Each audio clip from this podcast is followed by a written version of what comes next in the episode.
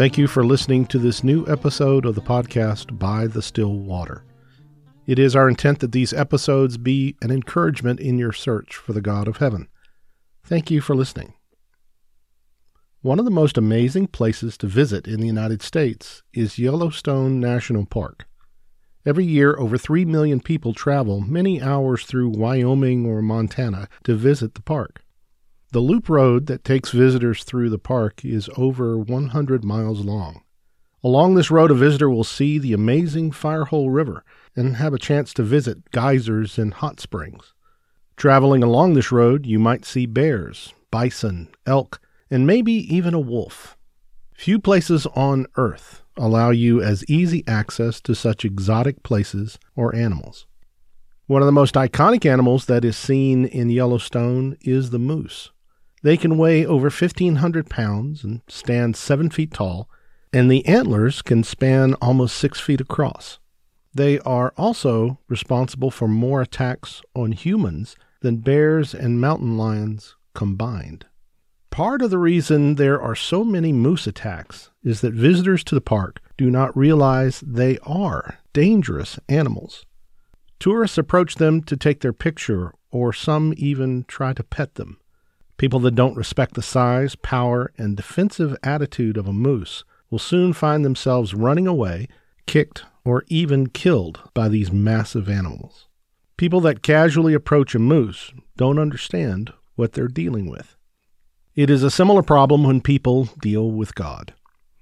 Because they have no knowledge or understanding of who they are dealing with, they tend to ignore or misjudge the authority, power, and holiness of God. This misconception is the subject of Psalm 2. There are a number of things that make Psalm 2 interesting to discuss. This is written almost like a theater piece. There are four distinct voices or characters that speak. Like four actors on a stage, they are distinct and interact with one another. The first to speak is the narrator. The narrator begins the psalm with a question Why are the nations so angry? Why are the people making such foolish plans?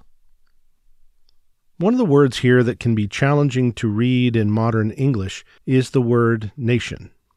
When we hear the word nation, we think of a government. That is not how this word is used in this psalm. This is a word representing a collection of people instead of a government. The word is plural. This description reaches far and wide. The question that is being asked is why are people throughout the land so enraged? Why are they making such foolish plans and foolish decisions? The rulers acting on the feelings of the population echo this anger, not the other way around. But what has enraged them to stir the kings and rulers to attack?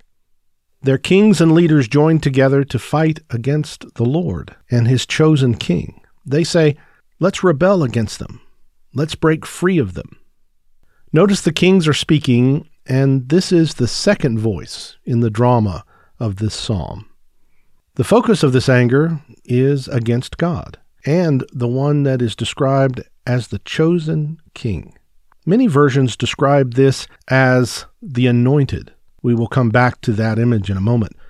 So the people of the land, including the leaders, are angry with God.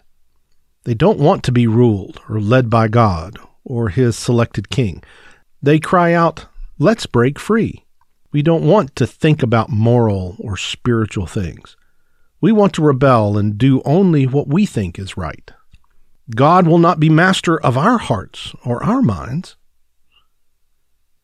Here, in just three short verses, the writer captures the attitude and hostility we see today towards God. It is not new. It is one of the key reasons that making moral and spiritual decisions based on popular opinion is so dangerous. No matter what you call it the crowd, the world, the culture all of it trends towards hostility against the words and authority of the God of heaven. Think about those people that visit Yellowstone. It is like the ignorance and foolishness that causes people to approach a moose. The picture would be someone shouting at a 1,500 pound moose, and they are going to touch the moose whether he likes it or not. That would not turn out well for the tourist. For those that understand and have real knowledge, they would never dare do that. That goes against everything they understand about those huge animals. If we understand who God is, ignoring or rebelling should not enter our mind, because the third voice in this psalm is that of God. But the one who rules in heaven laughs at them. The Lord makes fun of them. He speaks to them in anger, and it fills them with fear. He says, I have chosen this man to be king, and he will rule on Zion, my holy mountain. The threat issued by the rulers and the people of the earth does not provoke any fear or anxiety from God, just ridicule and anger at the waste. God says the ruler is the one he has chosen. This is a key, maybe the key idea in all of the Bible. Man must understand that the God of heaven is supreme. He is the force that man cannot overcome, the authority that will not be ignored, and his word rules over all. God has chosen the king that will execute that rule. To choose rebellion is to choose defeat. Really, the statement is pointing to this one identified as his son. This is echoed in an event in the life of Jesus. He takes Peter and James and John to the top of a mountain. Mark chapter 9 records that Jesus was changed. His clothes became shining white, whiter than anyone on earth could make them. Then two men were there talking with Jesus. They were Elijah and Moses. After that, Peter makes a foolish statement about staying on top of the mountain forever. But a voice comes from above and says, This is my son, the one I love. Obey him. This is the same message as Psalm 2. It is simple, yet profound. It is also quite universal. Throughout the Bible story, people were told to do different things. Abraham was told to leave his home and clan in what would be modern Iraq to go to another land that God would show him. Noah was told to build an ark. But what links them together is the principle that what God commands, we should obey. Peter and the apostles were told to go throughout the world to make people into disciples of Jesus. In Matthew 28, Jesus tells them how to do that, both the beginning place and the key principle. He says, Go therefore and make disciples of all nations, baptizing them in the name of the Father and the Son and the Holy Spirit, teaching them to observe all that I commanded you. Notice the end of the phrase. Jesus indicates that disciples are those who are baptized and those that follow one key principle. They do, or observe, all that he has commanded. They must be students of the Word and the commands of the King. They must be those that observe those commands because they are His commands. Look at how that concept fits into the drama that is being shown to us in Psalm 2.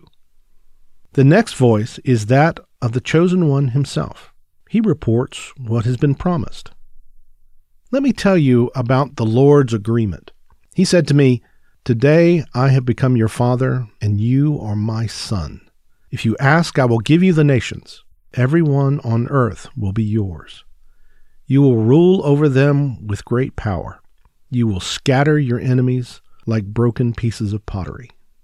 The Son, the Anointed, this one selected as king, he has power and rules because of the promise made by the Father.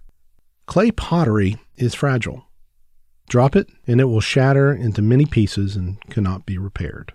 The rebellion by the nations and their king is so weak and fragile, it shatters into a million meaningless pieces. So let's sum up where we are. The narrator says that the people and the leaders of the world cry out that they want to throw off the burden of God. In response, God laughs at their feeble and wasteful rebellion and answers them in anger that he has chosen the king, and it is his son that he loves. The son then confirms what the father declared. Then the narrator speaks again. So, kings and rulers, be smart and learn this lesson. Serve the Lord with fear and trembling. Show that you are loyal to his Son, or the Lord will be angry and destroy you. He is almost angry enough to do that now, but those who go to him for protection, they will be blessed. The end of the psalm offers everyone a choice. The narrator pleads with the people to learn this lesson, rebel and suffer the consequences, or choose to be loyal subjects of the king and be blessed. This may be the oldest piece of drama known to exist. Listen as the players speak their parts. The people are in rebellion against God, but it will not end well for them. God has given all rule and authority to his Son. He will bless those that acknowledge his sovereign rule, but will shatter the rebellion. This is not a fictional play, but an insight into the conflict each person must resolve for themselves. We are told time and again that we must recognize the authority of God. How will this drama end for you?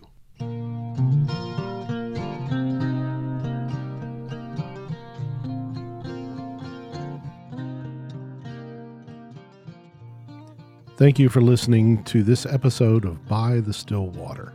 It is our desire that these messages reflect the true Word of God.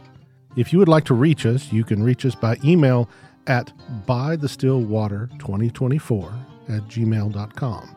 You can also find us on Facebook at By the Stillwater Podcast. Please consider subscribing.